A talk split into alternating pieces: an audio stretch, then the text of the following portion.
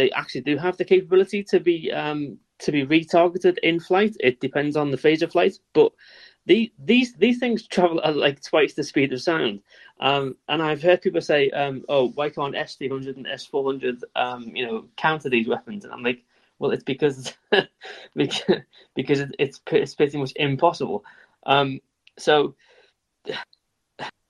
yeah, it, it, it, the the HIMARS and and MLRS and and all of these sort of ground based um, movable, long range, high precision weapon systems with, or sorry, in conjunction with intelligence that's being gained by the likes of the US SEALs, the UK SAS, you name it. They will have eyes on target. They will know where the command center is. They will know where the weapon dump is. And so they will get that target. They will probably point a laser at it so that the weapon knows exactly where to land. So all of this is is is, is kind of um, you know it's this is what we never expected to happen but what we played games with for the last 10 years. Um, so yeah it, whether or not we are denied G- gps um, or ins um, there are other methods of putting a weapon on a target even if that target's moving um, and even if the launch platform is moving i hope that helps So. Thank you very much for the explanation, Ken. We got Timu up. Welcome, Timu. Do you have something to add here? Go ahead. Yeah, hi. So at least Germans, they have a GMLRS rocket with, I think it was five seekers, same as in the Smart 155. I think you can give those seekers a target profile so that they don't hit trucks or something if there is you expect there to be something more valuable targets on yeah, the that's right. yeah. Yeah. And then uh, regarding to the why Russians are jamming all the all the rockets is I think one is that they have if you have inertial navigation and some anti-jamming system, if you have a partial or if you have any breakthrough through the jamming with the anti-jamming during the travel to target, you can use the it the successful breakthrough to reset the re- recalibrate the inertial navigation so that let's say if I shoot a GPS guided rocket at 100 kilometers and it has inertial navigation, if the jam is successful whole time, the accuracy is about 100 meters. But if I have a anti-jamming and it has a breakthrough at 5 kilometers, it can use it to recalibrate the inertial navigation and then and the accuracy is back to like five meters. Yeah, that's um, that's absolutely right, and and um, it also depends on the, the, the type of weapon that you are de- deploying. Um, so just very quickly, and then I'll um, let you all go. there. So if I take uh, the UK weapon Storm Shadow um, and the US uh, designed uh, Tomahawk, um, they are long range cruise uh, cruise missiles. Um, but before they are ever launched, the weapon is basically told what to look for. They they fly low. They they they basically follow a, a GPS map, and just before they get to their target, especially Storm Shadow, they pop up. They pop their nose cone off. Um, they open up their infrared sensor, and if they do not see what the weapon planners wanted to see, then it will fly off and kill itself into a mountain. These are very, very, very complex and very expensive weapons um, with with triple shaped charges. They can count the number of floors that they go through if they were to enter a building from the top floor and it was a ten story building. You know, it, it's it's it's insane. That is that is the development that we have put into our weapons and our strategic um, capability over, over the past 20 to 30 years. And, and that is why when we talk about you know CEP, um, I think in this particular battle it doesn't really matter because the civilians have been told to just go, just just, just get out of your house, and just go away, just go to Spain or somewhere. So the only people that should be there are combatants. Um, if somebody came to my house and said, um, "So uh, Russia and uh, yeah, they're coming and there's going to be a big fight," I would be on the next. You know, I would just get my car and go. So what's happening now is Russia are throwing artillery shells um, and increasingly, Ukraine is being given more and more Western, not just very very accurate weapons, but there's no point having accurate weapons if you don't know where you're going to put them. So that needs intelligence, and that's been going on for for, for months. Um, trusting the Ukrainians, that that that, that is the wrong word. Um, seeing how they cope with that kind of high tech, um, super, you know, uh, I mean, look at HIMARS or MLRS or or, or, or any of um, the, the the European systems that we've given them. These are like if the Russians were to get their hands on just one of them, they would they would take it to pieces and you know, like re-engineer it. So we are taking a huge risk by throwing all of these weapon systems into this part of Europe. Kevin, you're completely overestimating the engineering capacity of the enemy. Electronic warfare capacity, we can uh, gauge that they are reasonably adept at sensor technology, but they couldn't re engineer and rebuild something for shit at this point in time, to uh, put a technical term to it. The blatant, yeah, right. the blatant fear which some in the West may have had in the past has completely evaporated by now.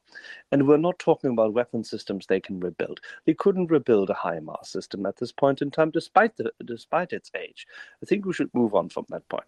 That fear, if it ever really existed with people, has long evaporated, has gone, and has seen its maker in the British tabloids. Yeah, I would say just the fact that we haven't seen any Russian, you know, videos of significant amounts of captured equipment in the last, in basically the whole war, um, with the exception of, I guess, Kherson, right? Like that was the one time. Um, I think that's pretty indicative that Ukraine's been very judicious about their use of this stuff. They understand that this is really sophisticated equipment. It's very valuable to them, and they have no interest in putting it in any kind of position where that could happen. And I, I, would say that I don't know, Kev. Just I mean, maybe I'm just thinking out loud here, but just as a military person, right? I mean, you've seen these strikes on these ammo depots in the last uh, week or so, right? You've seen the level of sophistication here, the lack of the ru- ability of Russian air defense systems. It really is unprecedented, I think, in a modern military operation for Ukraine to be able to do this without superior air superiority. Um, I mean, what are your thoughts on that, Kev? I mean, could you maybe speak to that a little bit? It's it, it it's it, it when we first realised what was happening, and and by we, um, I, I, the the UK um, defence community and and and the sort of wider West, we were absolutely astonished. Like we we we could not believe. we were like, what? That's so. Um, for um, oh yeah, saw that. Yeah. Um, so, um, obviously, um, the the uh, NATO uh, members and um, other countries that aren't um, horrible people like Russia, um, they have access to intelligence, normally satellite based, um, perhaps uh, submarine based, or you know, boots on the ground, um, you know, SAS type folks that look like trees.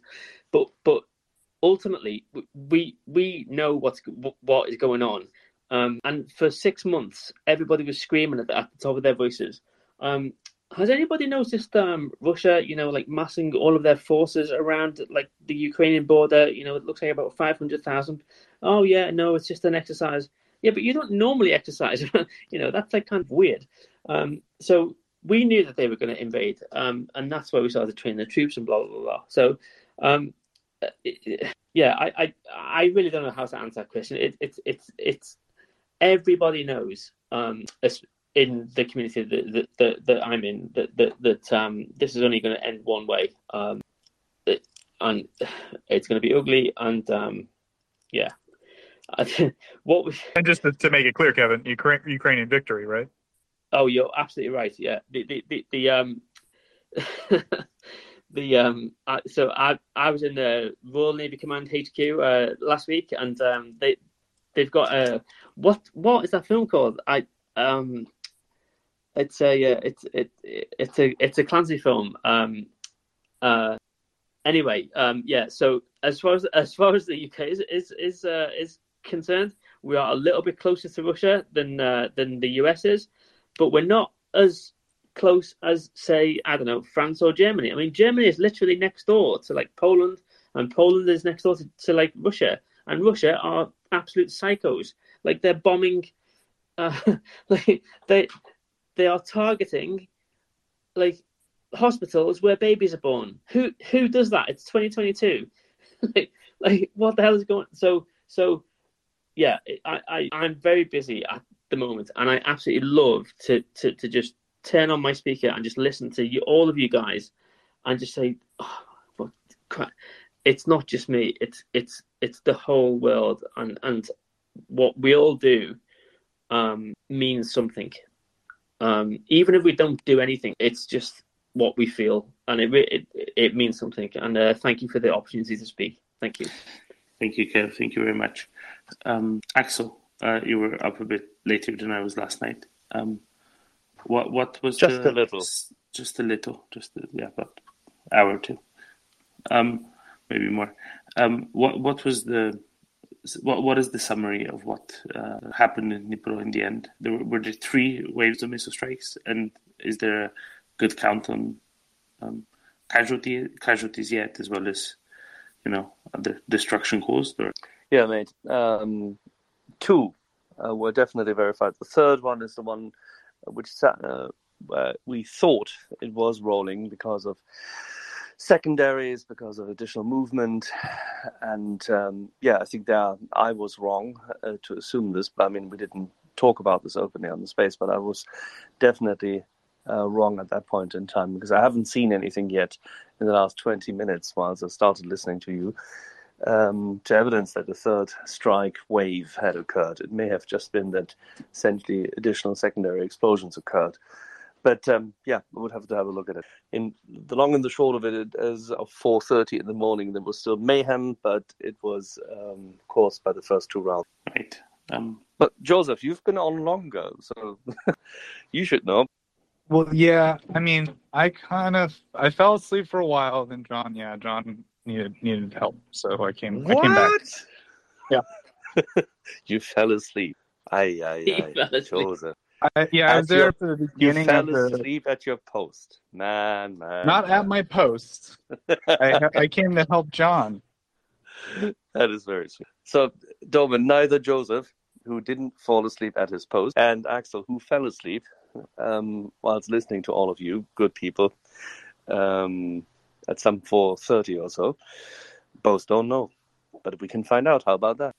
Um, just before you came up, Axel, we were looking a little bit at, uh, let's say, the, the, the Russian interpretation, the, the Russian soldiers, military's interpretation of the uh, terror that they've been sowing across Ukraine and um, you know how they how even the, the Russian military has completely stopped pretending, even if their words after their actions obviously uh, spoke for themselves that they are doing anything else but terror bombing um, and trying to destroy as many civilians as they possibly can. Anyway, uh, let's um let's go to some hands. Uh, I think Blackout Days has been up the longest. Blackout Days. Yeah. Hey guys. Um, former Swedish military, and uh, I want to start off with a big thanks. This uh, this space has been a great way for me to keep myself up to date. So, uh, changing subject here. I have uh, I have two questions. Maybe I've missed something, but why are we not seeing the St. George ribbons anymore? The ones we saw the Russians wear the first few weeks. Like, uh, were they only meant for the by Russian standard elite units that are pretty much wiped out, as far as I've understood? Correct me if I'm wrong. And uh, my last question: Have we heard anything about the Ukrainian civilians who were kidnapped and moved to Russia? It really um, it really sickens me. Slava Ukraine. So there was some good news uh, as, to, as to the kidnapped that were taken to Russia. Uh, something like 40 uh, Ukrainian children have been returned. Uh, I'm just looking for the source uh, real quick as well. Um, does anybody want to take the, the first part in the meantime? Yeah, there's no real evidence as to why they uh, had phased out their perennial St. George's band. Um, the, the harking back to the tradition of the um, Soviet army winning the Second World War um, hasn't really helped them much. So I think they've moved on to different fields of propaganda, different imagery. All right, thanks, guys. Thank you, Blackout. Axel, but, uh, Domin, Domin, you you were about to address the deported, right? I was, but I haven't found it quite yet. Give me a, a little bit longer, please. I don't want to misstate facts. No worries. Give it a minute. We can, uh, In the, mean- Omar. in the meantime, for levity, uh, Joseph, what happened to the bird? Oh, the bird, right. Uh, the bird's still chilling out. He's, uh, I don't know. He seems all right. I do actually, I found some seeds. I'm going to try seeds instead of cornmeal. Maybe, maybe that'll work. Uh, he's got water. He's like sleeping now. Uh, I don't know. It's a bird. That's all I got. Uh, back to you, Axel. Somebody had to ask the question. I don't know. People keep saying like take him to like a bird rescue thing. I'm I don't know. It's a little elaborate. I'm sure I'm going to get a lot of messages about this. I'm sorry, everyone. Just you ple- have to understand. I've gotten completely. I I think I feel like I made a mistake asking the internet what to do because I've gotten the complete opposite, very extreme opinions on completely the opposite answer from a lot of people. So Never do that. exactly. So anyway, um, let's maybe go to hands here. Uh, we can go to Omar. I can, Omar, go I can. I, I found the, Go the John. things in. Sorry. So apparently, 45 children have thus far been returned from occupied territories that have been, abducted to Russia.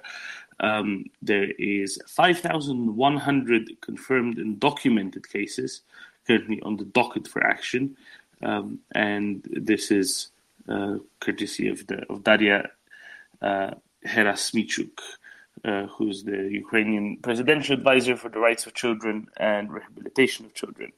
Um, they're obviously working a lot on this, but there's a um, there, there is th- this is literally a drop in the bucket, right?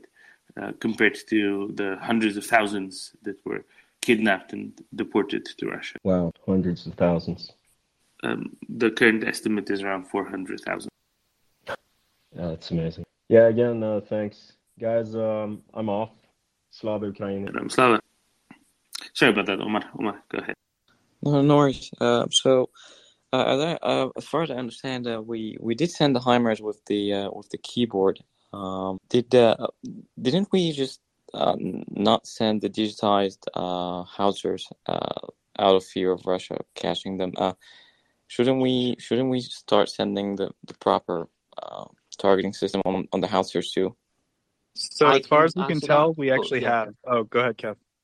Oh yeah, no, yeah. So so abs- absolutely the the, um um so the houses that you're describing um there is a component um which means that when the um when the warhead leaves the barrel um it is it, it absolutely knows where where it's going and that is a component um of a very very um advanced well I say advanced like no normal for us but like advanced for the Russians um it means that when you fire a um, a, a, a 155 shell or, or any kind of um, mu- munition using that system, um, that that weapon is going to land either in your left front door window or your right front door window. It, it like it, it's going to go where where it's going to go because it it it calculates uh, your position on the earth. Um, it takes into account the wind, the weather, um, everything. It's it's very very sophisticated and it's very very secret, and that is why um, the um, US quite rightly just didn't want to just you know throw throw, throw it into Europe where where the Russians might uh, find it. However, um, you're absolutely right. It, it, it's it's it's pretty much a, it's a game changer. It's it's the difference between hitting a, a tank and missing a tank by ten meters. Um, and if you're going to miss it by 10 meters, you might as well miss it by 10 miles. Um, so, yeah, it, it's a very, very, very important piece of kit. So, Thanks, Kevin. And actually, we've seen uh, the M777s with the full kit on them uh, in theater as well, about 20 of them uh, that were sent by the US in a later batch. Uh, it's- it's CJ, our resident artillery officer, likes to say, and he's actually an M777. Um, actually, he's an M777 battery commander. He was, yes. He was previously an M777 battery, battery commander. Very well. Now he's now he's applying his interesting skills to many more artillery systems. So um, he noted that they, the the Rangers, they, when they train on the M777, they don't use any of that uh, technology anyway because they work under the assumption that uh, it's either faulty, doesn't work, isn't available, or the electronic uh, warfare conditions are such that they can't use it anyway. So when they sent it without those, uh, what is it, some sort of a targeting system, I think, uh, he wasn't too uh, too dismayed because well, it's it's meant to work perfectly well without it anyway.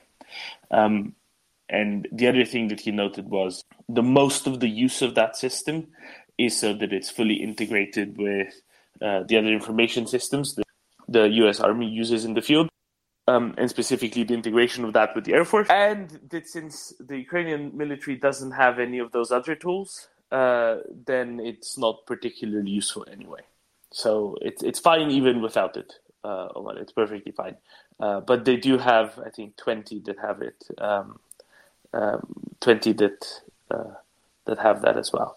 Um, anyway, it's Yeah, it's, it's all good. Ju- Just um, just before you um, proceed to the next topic, uh, that there's there's a little bit more to it than that. It's it's not just um, whether or not GPS is available or not, or whether it's spoofed or not, or whether it's jammed or not. Um, these um, these rounds, it's it's it's not about the launcher. It's about the um, it's about the warhead that that, that is fired. Um, you know, back in like world, back in World War Two, um, they would just like you know throw um, artillery at each other. Um, now you can steer artillery in flight. Um, the artillery is in communication with satellites. The satellite is in communication with an entire digital battle space, um, which is unjammable um, because basically we are 20 years ahead of the Russians. So, so there's more to it than than than just um, you know having an extra bit of kit on then you, you like some kind of howitzer. It, it, it's there's more to it than that, and um, uh, it's it's. I I never thought in my lifetime that that, that I would see it tested. Um, and I'm seeing it now, and I'm going, oh my god, it actually works. so yeah, thanks, thank you. Thanks, Kevin. Yeah, exactly. And even the unguided rounds, right? Even the ones that aren't, say, Excalibur type, uh, even those are far more precise than the Soviet manufactured equivalents for various technical reasons as well. Um, James, you have a question? Yeah, mic check. Yeah, loud and clear. Yeah, copy, copy. Oh, okay. Well, Damon, I uh, I sent you uh, a DM. So Oh, uh, I'll have a uh. Sorry. and, uh, no, no, it's fine. And uh, Axel, do you have a new mic? Because you sound a little bit uh, different. Uh, nope, nope, that's nope. Same mic. Um, oh, do you have any uh, personal relationships in, in Dnipro? Nope, not just uh, just uh, irregular, uh, regular levels of devastation for a terrorist attack. Um, It's just that Yeah. there, are, there are many more uh, currently in Ukraine than there are, uh, you know, most You most sounded- other places. You sounded, I don't know. Take care. I don't know. Thank you, James. Um, mu- mu- much appreciated. Much appreciated. Ollie. Good morning, guys. I hope um, everyone is well. And I asked the question last time, and I was hoping I'd get I'll catch CJ, but um, I've not caught him. So since Kev is here and Axel is here, I guess I'll ask it. Um, what do you guys think of the VDV and the assault on um, Hostomel? The RT released the, um, quite a long footage there's something I noticed in the footage of like when the assault was about to start, you could see like officers and like soldiers in the VDV being handed over papers before some went onto the helicopters, some went onto the trucks, and however they got there and they were obliterated. What do you guys think of them and how Sorry, why did um, they fail badly? Ollie, uh, I, I've I've just heard you completely, but I'm not sure what your question is. Like, I- like I, I totally get what what you just said, but what is it that you're asking? Uh, Sorry. I'm asking what you think of them and why they failed badly. Like, and what is the equivalent of the VDV to probably the US Army? Maybe are they Rangers? I'm trying to see why they failed. So they, they think of themselves. Someone else can answer that. Son. So they think of themselves as though you know they're army rangers or something like that, but um, they just went in thinking that they're just gonna land there. There's gonna be no resistance, and then they're gonna go on a 20k march into the center of Kiev, and they didn't because. Well, there was resistance, appropriately so, right? When they landed at Hostomel.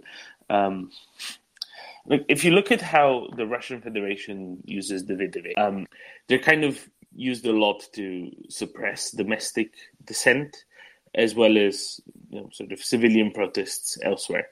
Um, they are very much the shock troops of the Russian Empire, uh, but they're only really good shock troops against unarmed or you know effectively unarmed civilians.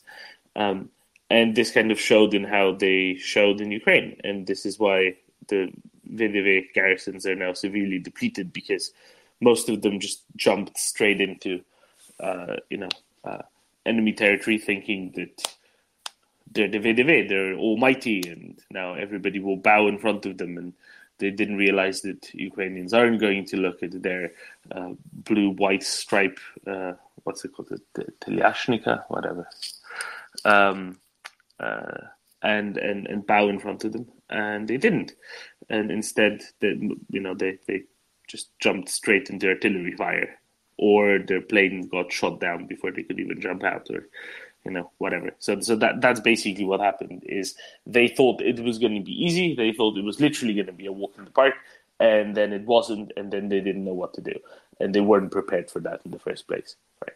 If you look at what uh, gear they brought with them when they unloaded the Hostomel uh, Colonel Spencer spoke to this right? Colonel Spencer who actually jumped uh, in into a war literally before right um, uh, he said that he, he was completely stunned by the ineffectiveness and the um, just the, the, the, presumptions, the presumptuousness uh, that the VDV displayed uh, when they were going into Hostomel. Um, Axel, do you want to add anything to that, or shall we go to Herman Kevin? Okay, let's go to Herman. Uh, thanks, um, I, I, saw multiple reports that the uh, Russians were moving uh, long range uh, capability to uh, Enerhodar, like the the, the nuclear power plant, the, the nuclear power plant that's uh, not in Zaporizhia. It's in, on the south side of the Dnieper River. Um, some 500 troops and uh, uh, multiple rocket launchers, whatever submerged. They even brought Tochkas there. So they, they, they put a fortress into that nuclear power plant facility and they're using them to uh, shoot uh, on, on civilian targets. I believe even the, the strike on Mykolaiv actually um, was allegedly originating from there. And the idea is to uh, force Ukraine to shoot uh, at their own power plant, a nuclear power plant. Um, so, hey, what do you want to do? We're here. Um, uh, it's kind of the Russian way of doing things, I believe. Um, so, my, I was a bit I, I think it's one of the more stupid things the Russian did by their own standards because I mean nuclear power plants are, are fairly robust and stable. Um, they are um, mostly built to withstand a, a whole bunch of impact, being from a plane crash or from an accident or whatever not. So, what holds back the Ukrainians just to to take all all of those equipment uh, with the um, HIMARS equipment they're having right now. So why don't just shoot them down? Is there anything that's going to hold them back by um, just calling the bluff, if you will? Sorry, calling the bluff with respect to um, the the Enerhodar nuclear power plant and the weapons stored there. Yeah, yeah, you're right. Yeah, so the, the idea is, for, from what I can tell, so the Russians are anticipating you're not going to shoot at a nuclear power plant, are you? And the, the, the um, what I was thinking is, well, why not? I mean, those things are really stable, and the, your rocket launchers are not. So um, if you put in some especially when you have some precision guided munitions coming, like the GMLRS, coming from the HIMARS systems. So why wouldn't you do that? Uh, um, maybe uh, depends on exactly where they're they're putting their stuff, of course. Uh, I they weren't finally firing at Mykolaiv from there. They were, I think, firing at Nikopol. Nikopol is, is across the river. Mykolaiv is way way further off. I know similar names, easy easy to confuse. Um, yeah, possibly. I guess. Uh, I I guess there is a way to do it. Um, I would suspect, however, that once uh, Ukraine is close to that area, it's going to maybe be um, uh, best to do. You know, sort of. I wouldn't call it a naval assault across the Dnipro, but it is so wide there that it almost looks like a sea. Um, but but something like that to to uh, dismantle whatever Russians have at uh, at Enerhodar uh, around the nuclear power plant. Yeah, uh, uh to to expand a little bit on that, so. Uh, I saw other reports, actually multiple reports, that the uh, Russians are moving now their ammunition storage into sites of um, cultural significance, like the drama theater in Kherson. They're putting their ammunition there instead of the warehouses to just make sure okay if you want to shoot at our ammunition you need to destroy your own stuff kind of like this thing like doubling down on the pain they're trying to inflict um for that is quite appalling it's probably also a, a war crime and it's actually certainly a war crime and doing things like that. Uh, um, but but what is going to be the the proper response to this? Uh, you know, how do you deal with a situation where you're fighting somebody who's just saying, "Hey, bite me! I'm I'm just going to break all the rules because I can." Remind me, didn't the Ottomans stock the the Acropolis with um, um, with uh, ammunition, and then somebody blew it up as a consequence? That is the Parthenon. Um, it doesn't look fully functional right now, uh, so um, it's it's a mere shadow of itself at this point. But I'm pretty sure that the Ottomans used it uh, as a um, what should we call it? As a as a gunpowder store, as an ammo storage, and then the Venetians uh, took exception to that and, and shot it anyway, and that's why the the Parthenon looks, you know, much less now than it used to. Uh, so I, I have a hunch that the Ukrainians are going to do the same thing it's more important to get the uh, Russians to stop being able to use their artillery than it is to uh, keep that um, uh, keep that say theater in Kherson intact, right? Um, it's no good if the theater in Kherson stays, but there's you know hundred more casualties because of that. That's uh, that that makes no sense. And, or the know, nuclear I've... power plant, those bastards. Well, exactly, and the nuclear power plant is a little bit more sensitive for obvious reasons, right?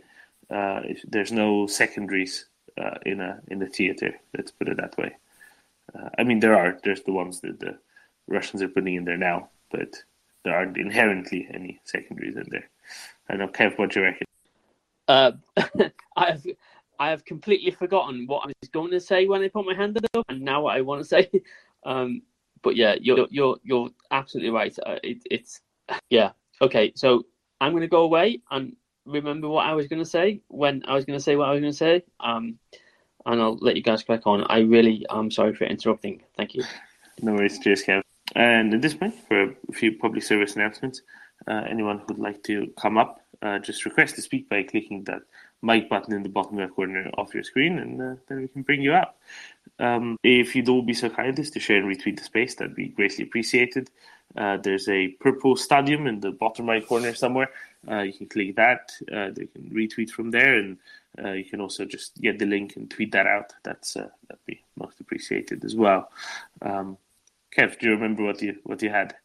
Yes, yes, thank you. It it, it literally came back to me just like uh, as I turned off. So earlier on, um, there was, and I'm not sure if the chap is still um, in the chat.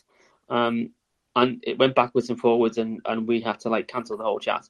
And it was all about like oversight and money, and you know, you know, pallets of money going here and there. But I think what he was trying to essentially get at is, um, is this ridiculous par- it, it is it's a stunning paradox that that we have this democracy, and the result of a democratic vote will have an impact on an an entire country. Like which we've already fought for three times before. Um, and and I think a lot of people missed missed that guy's point. What what he was trying to say was, look, there's a US election coming up. How can we engage the US public in this problem in Europe again? I mean, you know, it was World War One, World War Two. You know, if I was an American, I would be really, really, really bored of European wars. I'd be like, fucking hell, not again. But like, yes, again, it's a, it, it is a small world. Um, Simply, there is no other choice, right?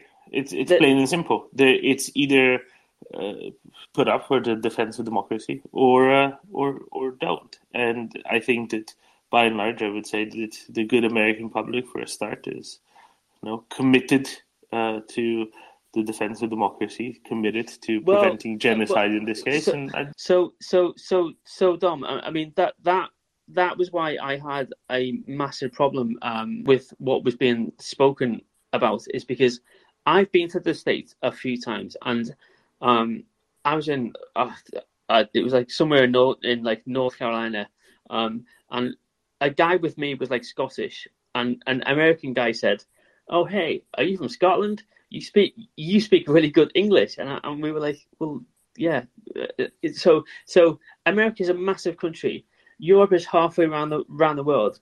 There is lots of like domestic stuff that like Fox News and and and, and the, like we watch it from halfway around the world. So why should um, America invest billions and billions of pounds in even weapon systems, sending them to Europe again?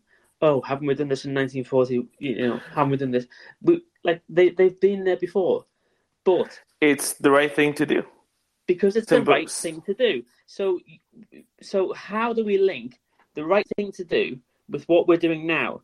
And I think it's important to link the legacy of all of the people who died in World War Two and World War One, so that we're not currently walking around in in in uh, Hugo Boss leather Nazi pants. Um, people died. My grandma went to the wrong air raid shelter in Liverpool. If she went to the right one, she'd be dead, and I wouldn't be speaking to you now. This is how serious this shit is. So that needs to be connected to the price of gas or you know the the cost of you know a hamburger. Forget the hamburgers. You will not get any hamburgers in Russia. okay, you will get fucking beat around the head with a like. It is one thing or the other. Choose choose one. And when people start saying, "Oh, well, there's a cost and there's a price, and we're sending billions. Well, send more. Send send all of the billions that you have, and then borrow more billions and send them. Because... Precisely. And do you know what the best thing is about all of this, Kevin? Um, all of this money has already been spent a decade ago, two decades ago, three decades ago. This isn't new money being spent. All of this was spent to build up the armories, right? In the 80s, in the 90s, in the 2000s, in case there is a war that needs to be fought. And now there is a war to be fought. And there, you don't there even is need to fight absolutely, it. And it's all you not need a to war do to be fought. It is a case of right and wrong. What do I tell my kids? Oh yeah, yeah, oh yeah, yeah. Like what? What does anyone listening to my voice right now tell anyone who is going to come ahead of us? Oh yeah, um, they bombed the uh, maternity hospital. Yeah, that, that that the fucking maternity hospital. I mean, come on, guys. Like we have to we have to be better than this, and and we have to have standards. And you cannot bomb maternity hospitals. Um, so exactly, yeah. I think I think we're all in complete agreement here, Kev. There's the right thing to do, and the right thing is being done. That is the thing to be underlined, right? Um, just yesterday, the Minister of Defense of Ukraine said the, the M270 MLRS have arrived in theater. We have seen um, what the Arsenal of Democracy has been doing, being uh, launched from HIMARS uh, systems, right, onto Russian ammo depots. Uh, and more of this, more of this is needed to be able for Ukraine for Ukrainians to be able to kick the Russians out of Ukraine, um, out of a country where the Russian army does not belong. Period. You're, we're you're backfilling, right. guys. And if if we I got just, we're um, backfilling stuff to Poland to Bal- I said we're we're we, we're backfilling a lot of countries. You know, there's a lot, all, a lot of these weapons. Like for example, if these Polish tanks go into Ukraine, it's because you know Amer- they're replaced with American tanks, right? There's a lot of a lot of backfilling going on. The the issue still has broad bipartisan support. Um, I, you know, I think that th- this I, I understand the concern, but I don't think there's like a huge issue here. I think that it, it was I don't know. I, I think that it, there was a lot of hay made about something that's a very minor point of contention. I'll just say my personal experience. Okay, I've taken money from the State Department. Um, I they still bother me about like if I write anything, I'm supposed to send it to them. so like I don't know, the money, the, it's very well accounted for. Like I don't know, like I, I, I had to account for every penny that I uh, that I spent from them. Like I don't know.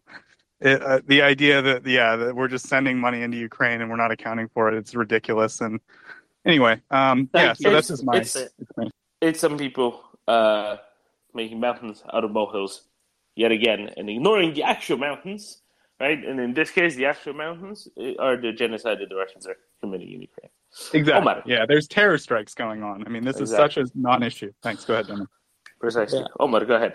Well, it, it's quite amusing to, to see how uh, uh, excited uh, uh, uh, you know uh, yeah, Kevin is, is especially like when you're training. Like, um, we never knew this would happen again because we thought that this is over. Like, you know, like guys, like when when when I was seeing the preparations for the invasion, I was like, what the heck is that? It's like it's just not not real. Like, what is invading another country is? I really didn't know that you could just go and just take, okay, I'm gonna invade. I don't like China. Let's invade China. I, I didn't know that's a thing. You know, so the the fact yeah, so so have- like Omar, like that is not a thing. That that that is the whole point. That is why the city that I'm in now was practically flattened by German bombers, just killing civilians for four years. That is why I do what I do now because it because it's it's ridiculous, right? You can't And just Kev, walk into your neighbour's let's- garden. let's highlight this, a- right? Like a bar, you, you can't do it. This is not on. Kev, let's let's highlight this bit of history. When did the Nazis start terror bombing Lon- London in earnest? Once they okay, so realized um, they I live in Liverpool, win. and they started um, what's called the Liverpool Blitz in 1941. Exactly. It went on for three After years. they knew they couldn't win the Battle of Britain, right? After they knew they could no longer get into Britain and conquer Britain. That's when they started the terror bombing of cities in earnest. Russians No. have done the same. It- No. they- once So- they realized they couldn't, once they realized they couldn't actually win, once they realized they couldn't land in Britain and take over Britain, only at that point did they start the mass bombings of cities. Once the RAF had already stood up to them, and they thought they were going to take Britain, just like they took France, in a matter of weeks, right? In a matter of weeks, and then they realized, God, no, nope, nope, nope, this isn't going to work. The RAF is standing up to us. The, the air defenses that the Brits have, they're standing up to us. The Brits aren't going to, to, to just take this. They're not just going to, you know, lie down in front of our uh, tanks right, coming uh, off of so, amphibious so, ships. so very quickly, and, and just to like save everyone else's time. Um, so um, we knew that the air war was going to happen. Um, we had something called Chain Home, which was basically like an like the the world's first um, air defense system. Um, all of the information from from what was basically the, the first radar, um, which the Nazis didn't know that we had, um, was sent to a central command system. Um, there were um, RAF bases. Uh, we could send sorties out. Uh, I mean, like this the Spitfire. Um, you know, Kev, I, I, know, I, know. Yeah, You weren't, you weren't so- listening. I'm so saying the, of the Nazis started, right? The Nazis resorted to just pure terror bombing only at once they realized that the invasion was not possible anymore, no, right? it was a mistake. So what Exactly. happened was, so what happened was, they were actually about to win the Battle of Britain if if they'd have kept battering the southern RAF air bases. However, one Nazi flight made a mistake and dropped some bombs on London, and then Churchill said, "Right, fuckers," and he sent Kevin, Kevin, trust me, that is not true. That's fine, but it's Uh, not true. It is, but No, sorry, Uh, mate. It isn't. Trust. The historians who have gone through this, military historians, both on the British side as well as uh, on continental European sides, including our American friends who have done a lot of work in that regard, um, can easily contest that. That is an urban myth. Sorry, there was no so- so- there was so- no straight so flight. This ju- was there just were so that two I can speak completely tonight. different. Are Kev, you saying please, Kev, Kev, please. I am saying that yes, there's significant historic evidence. There's uh, flight records and the likes and orders specifically for both. And no, they weren't winning the Battle of Britain at all. The German Oh, Luftwaffe okay. was already fa- the German Luftwaffe was already failing at that time. But it doesn't really matter. Let's move on, okay? Okay, thank you. Ta. Let's maybe go to some hands, Adelman. Yeah, I don't remember whose name. I think it was Ian, possibly, and then Douglas and Nelson. Ian? Yeah, I, I think I was just um, I put my hand up when Kev was starting to talk, and I think it was because of uh, previous conversation that we were having regarding money and uh, regarding contributions by different uh, by different countries to to the efforts uh, in Ukraine. And I just wanted to reiterate that uh, you know I, I feel like I think the majority of Americans do that. Uh, every dollar that we spend uh, in in defending Ukraine and supporting uh, the war uh, against the illegal aggression of of, uh, of Russia is a dollar worth spent times ten. And um, I think there was some hesitation by uh, some speakers in the past that were concerned about uh, um, the accounting of uh, the dollars that were spent, and I think uh, that that the vast majority of Americans feel like uh, um, their tax dollars are, are being very well spent in uh, in Ukraine, and uh, and we would much rather uh, them them go towards uh, Ukraine's effort against uh, the illegal aggression uh, rather than you know it being something that you know our military had to do with boots on the ground. So you know I think the discussion earlier was nonsense, and I think everybody should be supporting it hundred percent. And it's not a left-right issue in America, right, Ian? Like it's it's basically seventy percent high support on both sides. It's not this isn't a left-right thing that, that some people might try to make make it out to be. Go ahead. Absolutely, you're absolutely right. It is not a left-right issue. It's uh, um, it's it's completely bi bipartisan, and um, uh, you know, it's a very small sliver, uh, a very small minority that uh, is attempting to make it into a political issue, but uh, but the the vast majority of the populace uh, supports it um, on both sides of the aisle, and um, 100%. Yeah, let's not even uh, waste more time on that. I'll, I'll, just briefly note that there was a poll that came out very recently. I think the Brookings Brookings Institution did it, and you know the vast vast majority of respondents in the U.S uh, just wanted to to stick it to uh, Russia and tell Russia that no, you can't actually go go ahead and do that. Uh, that's uh, that's not on, and we will do whatever it takes to stop you from continuing to commit genocide in Ukraine and trying to conquer your neighbors. Douglas, I just uh, wanted to uh, comfort Kev and assuage his doubts about the um, continuation of the arsenal of democracy being funded America uh, serves that role and has and will continue to. And uh, I spend an inordinate amount of my time to try to uh, preserve that uh, fact. So um, there are elements, uh, I call them the Lindbergh uh, isolationists, who don't understand the interrelationships of the world and want to isolate themselves in a cocoon. But I I can assure you that uh, they are uh, not going to prevail, and that uh, every single F-16 and F-15 that is being uh, uh, sent to uh, Ukraine is going to be used to um, annihilate a fascist. Thank you, Douglas. Um, if if I can just take two seconds to um, thank you. I, I I've seen this going on for the past three or four months.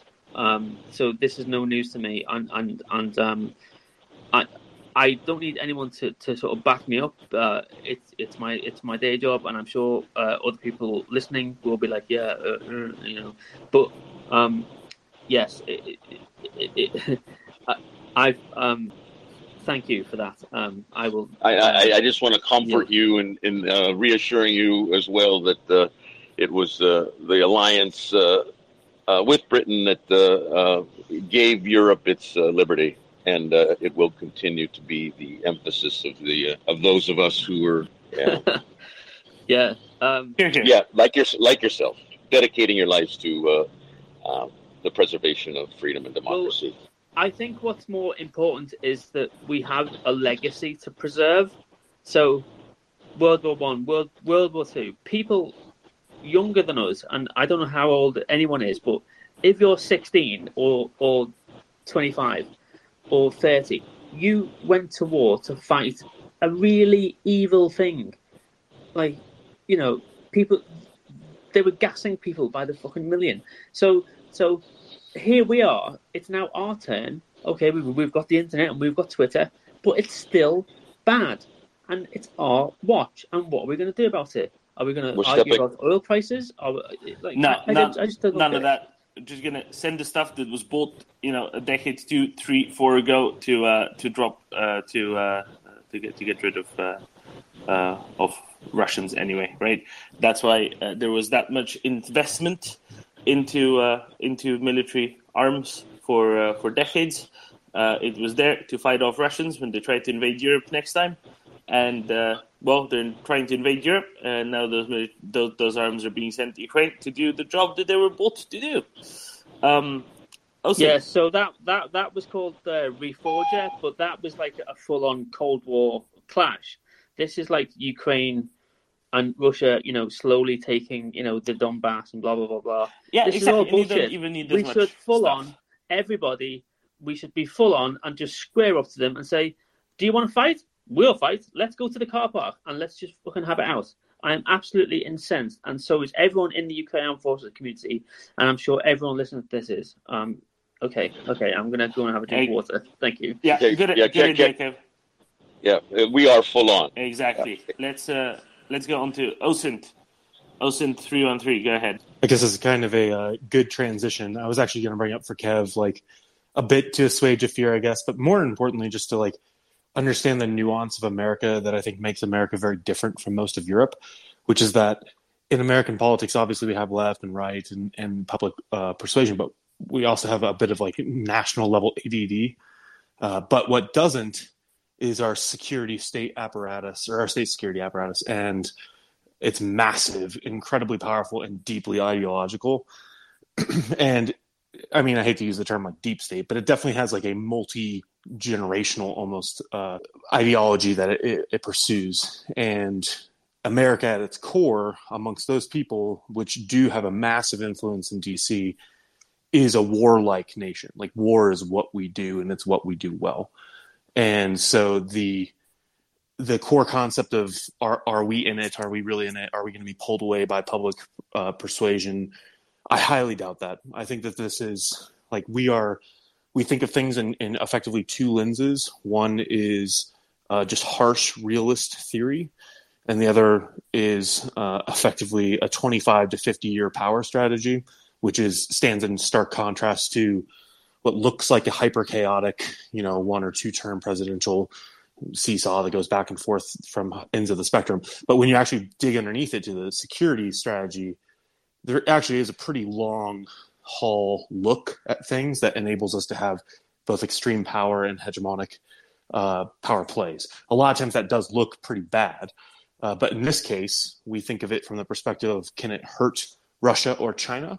And anything that can hurt Russia or China will uh, basically be advantageous for the United States in the long run, uh, and is almost certainly a more positive return on investment dollar for dollar than spending on our own troops or weapons than to do it by way of power projection, and especially in a place where like like Ukraine, there's direct conflict. As much as I hate to say it, like the I totally support the idea of providing ATACMs and uh, advanced weaponry, but I think that there is a probably behind the curve power um, like timeline, but I, I think that there is a reasoning behind the specific rollout of weaponry and why it's been a little bit slower than we want. And I think part of that might be the narrative that we've heard where it's like we're wanting to ensure that Ukraine will use it the right ways. Because frankly, honest, Ukraine has repeatedly surprised the United States with how insanely effective they are with weaponry they weren't really trained on. Uh, and all of a sudden, they're hyper combat effective. I mean, they're teaching us stuff. But then the other element of it is there's a long bureaucratic chain that goes into us providing them targetable intel and coordinates and, and, and things that matter for those weapon systems to be as effective as they need to be. Uh, and there's a lot of kinks that need to get out of that. And frankly, we're slow at fixing those kinks. So I think a lot of the slow timeline was less about Ukraine proving itself and more about us having to figure our shit out to make sure that we get the right data in the right ways to the right people so that we wouldn't blow our advantage. I, it would not surprise me at all if we end up delivering ATACMs and things that are critical. Uh, but I just wanted to reassure Kev, the United States, from every you know meeting and things that I've been in, is 100% uh, on board to this, and I think that that uh, it, we are uh, probably going to get more and more aggressive because we realize that there's both so much at stake, and the Ukrainians have no real limit, uh, and and that is should be taken to heart in a good way. Yeah, and uh, actually yesterday I think there was an interview with Alexei Reznikov in I think the Financial Times uh, where there was strongly suggested that there's a very good chance um, that Ukraine might be getting ATACMs in relatively short order, right? Um, something about discussions drawing to a close um, or close to a close uh, on on the question of getting ATACMS to Ukraine. I mean, ATACMS to Ukraine would be a really big uh, difference maker, right? I, I totally agree. I think, and this is totally just personal opinion, but I, I think that just looking at Russian doctrine, Russian pre-staging ways of war, like they've shifted across some of their different courses of action that they generally have on their like little sushi menu of how to do war, and they've now shifted to okay the the shock troop hyper fast blitzkrieg level mentality that they tried in the early objectives failed, and then they wor- worked on a uh, bounding artillery supremacy based uh, you know strategy and